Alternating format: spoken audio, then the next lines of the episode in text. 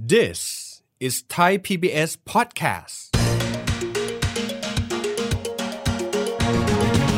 ความเหลื่อมล้ำเนี่ยมันมีแง่มุมดีของมันอ๋อคือมันเป็นเครื่องมือในการตอบแทนว่าใครที่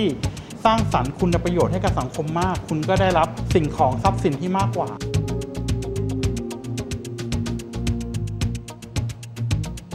คนที่รวยในเมืองไทยเนี่ยท้ายที่สุด มันไม่มาจากการที่เราสร้างสรรค์คุณประโยชน์ให้กับสังคม เราไม่ได้ไปคิดค้นรถยนต์แบรนด์ใหม่ขึ้นมา เราไม่ได้ไปคิดค้น iPhone ขึ้นมา แต่สิ่งที่เกิดขึ้นก็คือ เราไปปล่อยให้เกิดการผูกขาด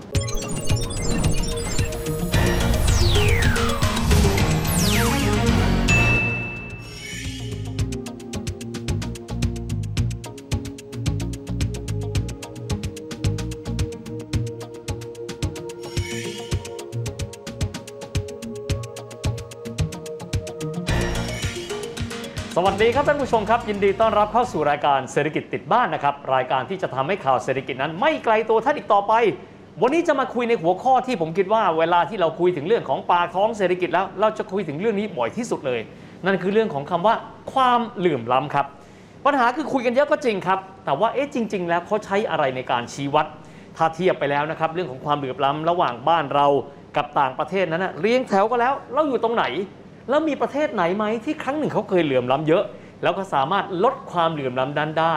นอกจากนี้มาตรการอะไรกันบ้าง ที่น่าจะเป็นมาตรการหลักๆ ในการที่จะให้ความช่วยเหลือลดความเหลื่อมล้ำกันบ้าง วันนี้อยู่กับเราแล้วนะครับนักวิชาการอาวุโสด้านนโยบายเศรษฐกิจส่วนรวม และเศรษฐศาสตร์ประยุกต์นะครับสถาบันวิจัยเพื่อการพัฒนาประเทศไทย หรือว่า TDRI ดรนนทริศพิศลยบุตร ดร สวัสดีครับ ครับ สวัสดีครับ ดรครับต้องถามกันเลยครับว่าความเหลื่อมล้ำผมว่าทุกคนสัมผัสได้ แต่อาจจะไม่รู้ว่านิยามเวลาที่เขาไปวัดเนี่ยเขาวัดกันยังไง แบบไหนจึงเรียกว่าเหลื่อมล้ำแล้ว แบบไหนจึงเรียกว่าไม่เหลื่อมล้ำอาจารย์อธิบายยังไงดีครับ ให้เข้าใจง่าย ๆ ก็คือมันหมายความว่าเอ่อชีวิตที่เราเป็นอยู่เนี่ยครับเราเป็นอย่างไรเมื่อเทียบกับเพื่อนบ้านอะ มันมองได้หลากหลายแง่มุม เช่นสมมุติว่าเรามีบ้าน เอ๊ะบางคนไม่มีบ้าน อันนี้ก็แปลว่าเหลื่อมล้ำกันละอืมอืมเรามี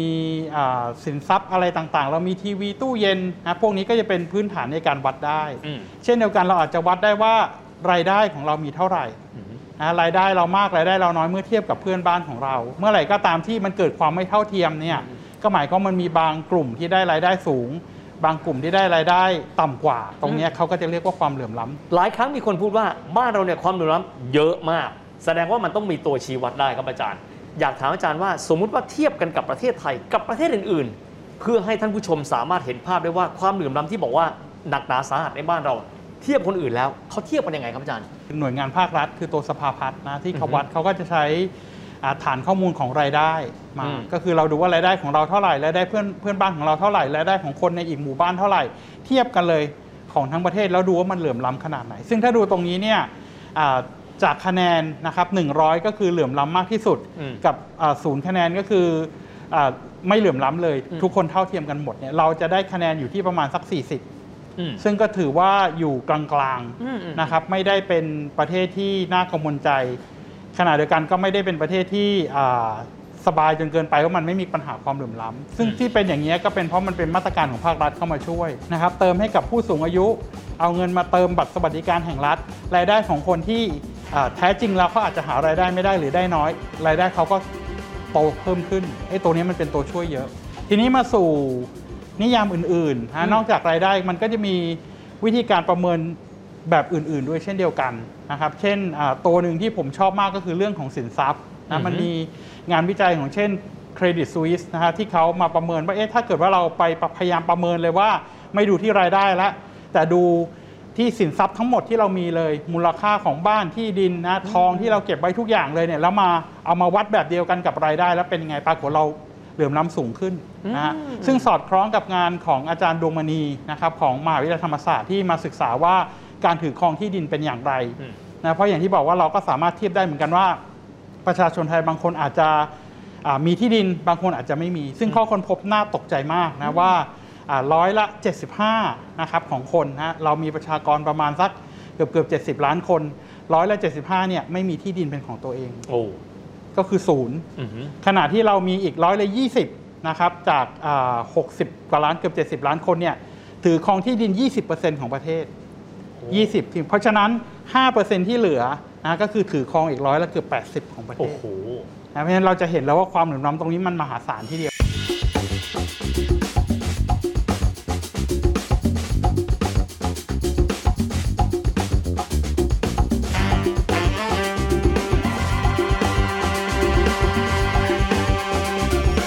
อาจารย์ครับหลายคนอาจจะมีความเป็นห่วงไม่ใช่แค่เรื่องสถานะปัจจุบัน แต่เขามองว่าพลวัตของไอ้เจ้าความเหลื่อมล้ำเนี่ย มันดูจะเยอะขึ้นเรื่อยๆ กล่าวคือแต่ก่อนคำว่ารวยกระจุกจนกระจายมันไม่หนักหนาขนาดนี้ อยากให้อธิอาจารย์อธิบายถึงพลวัตหรือพัฒนาการความเหลื่อมล้ำของเราว่ามันเป็นยังไงบ้างครับ อันนี้เป็นสิ่งที่คนทั่วไปมักจะเข้าใจกันผิด คืออมเรามักจะมองว่าปัญหาความเหลื่อมล้ำมันเป็นสิ่งที่มันเป็นสิ่งที่เลวร้าย มันเป็นสิ่งที่เราจะต้อง avoid at all cost ยังไงก็ได้ฉันจะไม่ทำให้เกิดขึ้นในประเทศ ซึ่งอืมจริง ๆ มันมันไม่เชิงนะครับอืมคือต้องเข้าใจว่าอ่า กลไกธรรมชาตินะครับชาลส์ดาร์วินบอกไว้ว่าเราต้องอามีการคัดสรรอืมนะคนที่เข้มแข็งต้องอยู่รอดอืมไอ้ตรงเนี้ยมันเป็นกลไกที่อะไร มันก็เป็นกลไกที่บอกว่าความเหลื่อมล้ำเนี่ยมันมีแง่มุมดีของมันอ๋อคือมันเป็นเครื่องมือในการตอบแทนว่าใครที่สร้างสรรค์คุณประโยชน์ให้กับสังคมมาก คุณก็ได้รับอ่าสิ่งของทรัพย์สินที่มากกว่าอ๋อเราลองผลินึกตถึงภาพพวกเยอะท่านก็ได้ไปเยใช่อะครับอืมใช่เช่น สมมุติเราพูดถึงบิลเกตอืม เขาผลิตโอ้โห พวกเครื่องคอมพิวเตอร์ซอฟต์แวร์บริษัทครับ Apple ทำให้มือถือทุกคนได้ใช้ซัมซุงเขาก็เหมาะสมที่จะมีความสุขหรือเปล่าอืมกว่านะคนที่ถ้าเกิดว่าฉันอยากจะอยู่เฉยๆ ไม่ทำอะไรเลย เพราะฉะนั้นความเหลื่อมล้ำมันมีแง่มุมที่ดีของมันอืมแต่ขณะเดียวกันมันก็มีแง่มุมที่ไม่ดีอืมก็คือถ้าเกิดว่ามันเหลื่อมล้ำมากจนเกินไปเนี่ยมันก็ไม่สามารถที่จะ catch up ได้ คือหมายความว่าเราจะให้วันนี้จะให้ชาวนาไปปลูก iPhone คงทำไม่ได้ สิ่งที่ผมกังวลใจในเมืองไทยเนี่ยก็คือว่า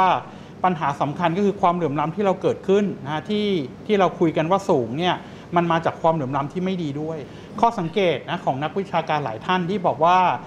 คนที่รวยในเมืองไทยเนี่ยท้ายที่สุด มันไม่มาจากการที่เราสร้างสรรค์คุณประโยชน์ให้กับสังคม เราไม่ได้ไปคิดค้นรถยนต์แบรนด์ใหม่ขึ้นมา เราไม่ได้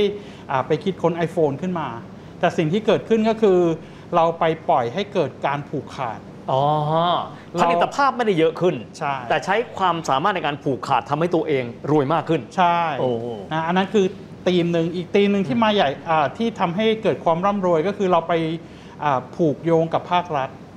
ก็คือได้สัมปทานได้อะไร มันกลายเป็นว่าท้ายที่สุดแทนที่เราจะแข่งขันกันสร้างนวัตกรรมเพื่อให้เกิดคุณประโยชน์ เช่นอ่าผมอยากได้ภาคท่องเที่ยวว่าเอ๊ะทำยังไงให้อ่านักท่องเที่ยวจะมาแล้วมีความสุข ทำไงให้นักท่องเที่ยวมาจ่ายเงินเยอะๆ แต่สิ่งที่เราได้อาจจะเป็นเสาไฟกินนารี ซึ่งมันก็เป็นนวัตกรรมแบบหนึงแต่คำถามคือมันเป็นนวัตกรรมที่มันตอบโจทย์ในการแข่งขันจริงหรือเปล่า อันนี้มันอ่าฮะเป็นเรื่องของคำถาม เพราะฉะนั้นไอ้แบบนี้มันเลยทำให้ท้ายที่สุดแล้วความเหลื่อมล้ำมันเกิดขึ้นเนี่ยมันไม่ใช่ความเหลื่อมล้ำที่กระตุ้นให้คนอยากที่จะพัฒนาอืมนะเพราะฉะนั้นพลวัตที่ผ่านมาเนี่ยพอเรามองเห็นเนี่ย สังคมไทยเราไม่ได้ address ตรงนี้อืมฮึฮึสิ่งที่เกิดขึ้นก็คือเรายังเห็นนายทุนกลุ่มใหญ่ที่ตักตวงไปเรื่อยๆ ขณะเดียวกันสิ่งที่เราพยายามแก้ไขปัญหากลับกลายเป็นการรูปหน้าปัดจมูก เราก็เติมเงินเข้าไปนะฮะเรามีปัญหาแล้วก็เติมเงินเข้าไปในเงินสวัสดิการแล้วก็เติมเงินเพิ่มเงินให้ผู้สูงอายุตอนนี้ล่าสุดฝ่ายการเมืองนะก็ไม่พยายามที่ address ปัญหาตรงนี้เรากลับเห็นอ่านโยบายโฆษณาเช่นว่าเดี๋ยวจะให้ 3,000 บาทต่อเดือนอืมเป็นต้นนะซึ่งตอนนี้มันเห็นว่ามันเป็นการแก้ที่ปลายเหตุ ทีนี้ถ้าเรามาวัดกันจากตัวชี้วัดที่เราคุยกันตอนต้น มันเลยเป็นสิ่งที่ที่น่ากังวลใจ เพราะว่าท้ายที่สุดคุณก็ทำให้รายได้มันไม่เท่าก็จริงหรอก แต่ว่าฟันเดเมนทัลมันไม่ได้เปลี่ยน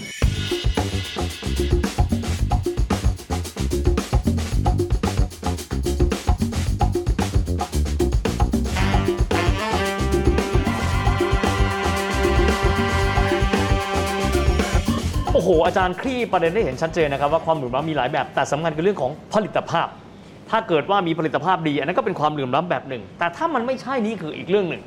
แต่ขณะเดียวกันอาจารย์ผมเชื่อว่าการเปรียบเทียบบ้านเรากับประเทศอื่นสำคัญเนาะครับอาจารย์พอมีตัวอย่างไหมว่าประเทศอื่นที่ครั้งหนึ่งเขาเคยเหลื่อมล้ำแบบไม่ดี ผลิตภาพไม่เยอะแต่เขาสามารถที่จะพลิกฟื้นให้ความเหลื่อมล้ำนั้นลดลง และมีผลิตภาพได้มากขึ้นด้วยครับ คือต้องเข้าใจว่าทุกประเทศเนี่ย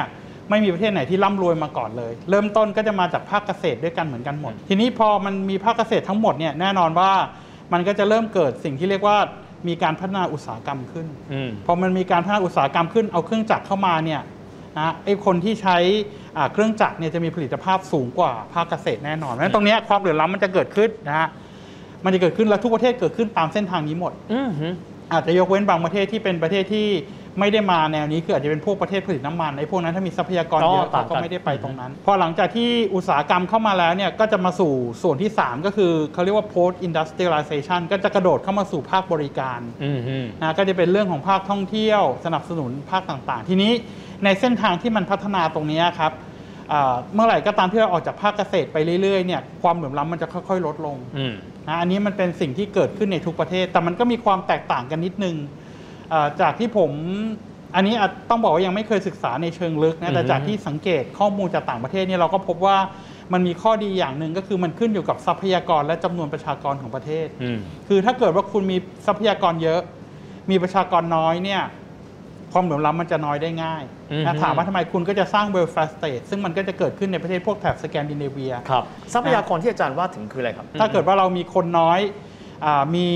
ที่ดินเยอะอย่างเงี้ยครับอืมแต่ละคนก็จะสามารถผลิตเกษตรแปลงใหญ่ได้ง่ายอ่าเป็นต้นอ่าอ่าแต่มันก็รวมถึงทรัพยากรอื่น ๆ ด้วยเช่นก๊าซธรรมชาติน้ำมันอืมฟินแลนด์มีป่าไม้นะคครัรับบแต่สมมุติว่าเรามาอยู่ในประเทศไทยสถานการณ์ของประเทศไทยซึ่งเป็นประเทศที่ ทรัพยากรเรามีแหละไม่ไม่ใช่ไม่มีเรามีก๊าซธรรมชาติอยู่ เรามีแหล่งน้ำมันบ้าง ก็ต้องเข้าใจว่าเรามีประชากรเยอะนะเราเป็นหนึ่งในประเทศที่มีประชากรเยอะมาก 70 ล้านคนนี่เยอะมากอือฮึในประเทศอ่าในโลกมีสักเท่าไหร่4,000 ล้านเนี้ยเรา 70 ล้านนะครับเกือบเป็น 1%กว่าแล้วถือว่าเยอะ เพราะฉะนั้นเราคงไม่สามารถจะเดินเส้นทางนั้นได้ง่ายนะพอเราไม่สามารถเดินทางเส้นนั้นทางนั้นได้ง่ายเนี่ยก็ต้องไปดูต้นแบบจากประเทศที่ประชากรเยอะๆเช่นเดียวกัน พวกสหรัฐญี่ปุ่นนะมีร้อยล้านร้อยกว่าคนล้านก็เยอะใช่ไหมครับ ถามว่าทีนี้เขาไปยังไงนะฮะหนึ่งก็คือเขาต้องหากลจักรที่มีรายได้สูงอืมยังไงก็ตามการที่จะ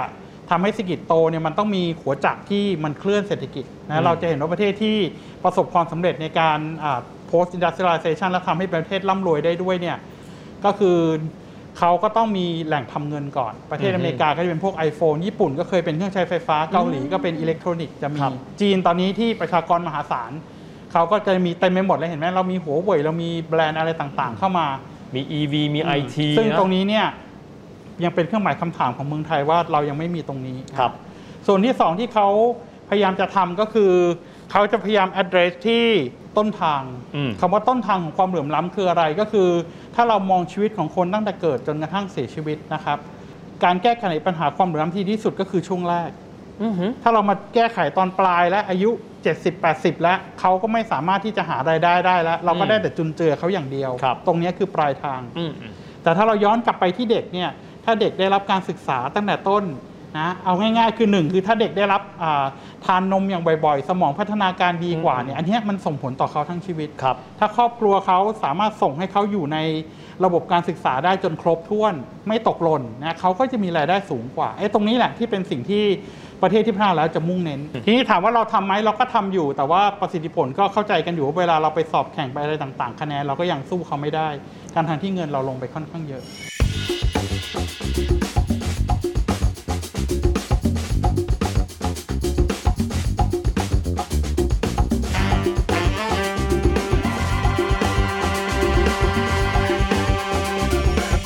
ท้ายที่สุดนี้อยากให้อาจารย์อยากจะฝากอะไรไว้ ผมว่าไม่ว่าจะเป็นส่วนของนโยบายภาครัฐเองก็ดีว่า ถ้าจะโฟกัสไปที่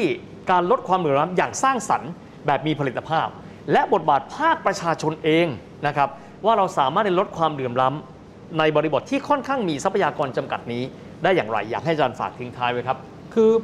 ผมคิดว่าหัวใจสำคัญนะครับ ประการแรกก็คือเราต้องกลับมารีทิงว่าอ่าความเหลื่อมล้ำมีทั้งดีและไม่ดีอืมและตอนนี้ความเหลื่อมล้ำ ที่ไม่ดีเนี่ยมันคลังคลองประเทศอยู่ มันทำอืมให้ผู้ประกอบการรายใหม่ ไม่สามารถเติบโตขึ้นมาได้ เราไม่สามารถหลีกหนีจากกลุ่มนายทุน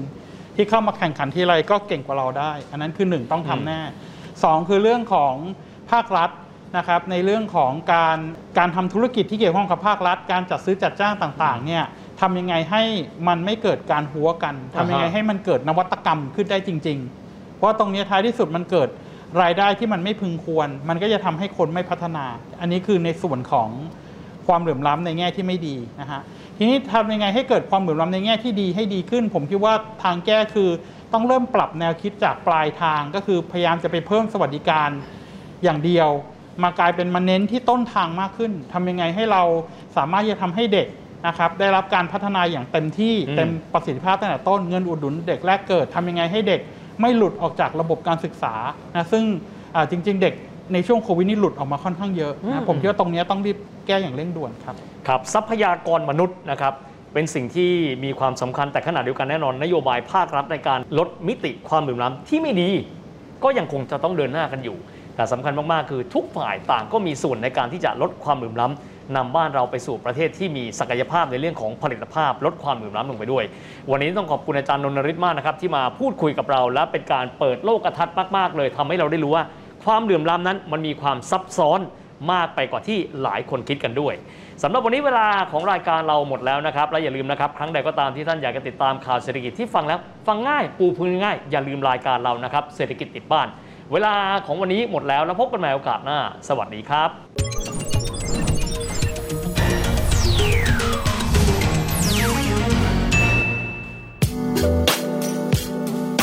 ติดตามรายการทางเว็บไซต์และแอปพลิเคชันของไทย PBS Podcast Spotify SoundCloud Google Podcast Apple Podcast และ YouTube Channel Thai PBS Podcast Thai PBS podcast. View the world via the voice.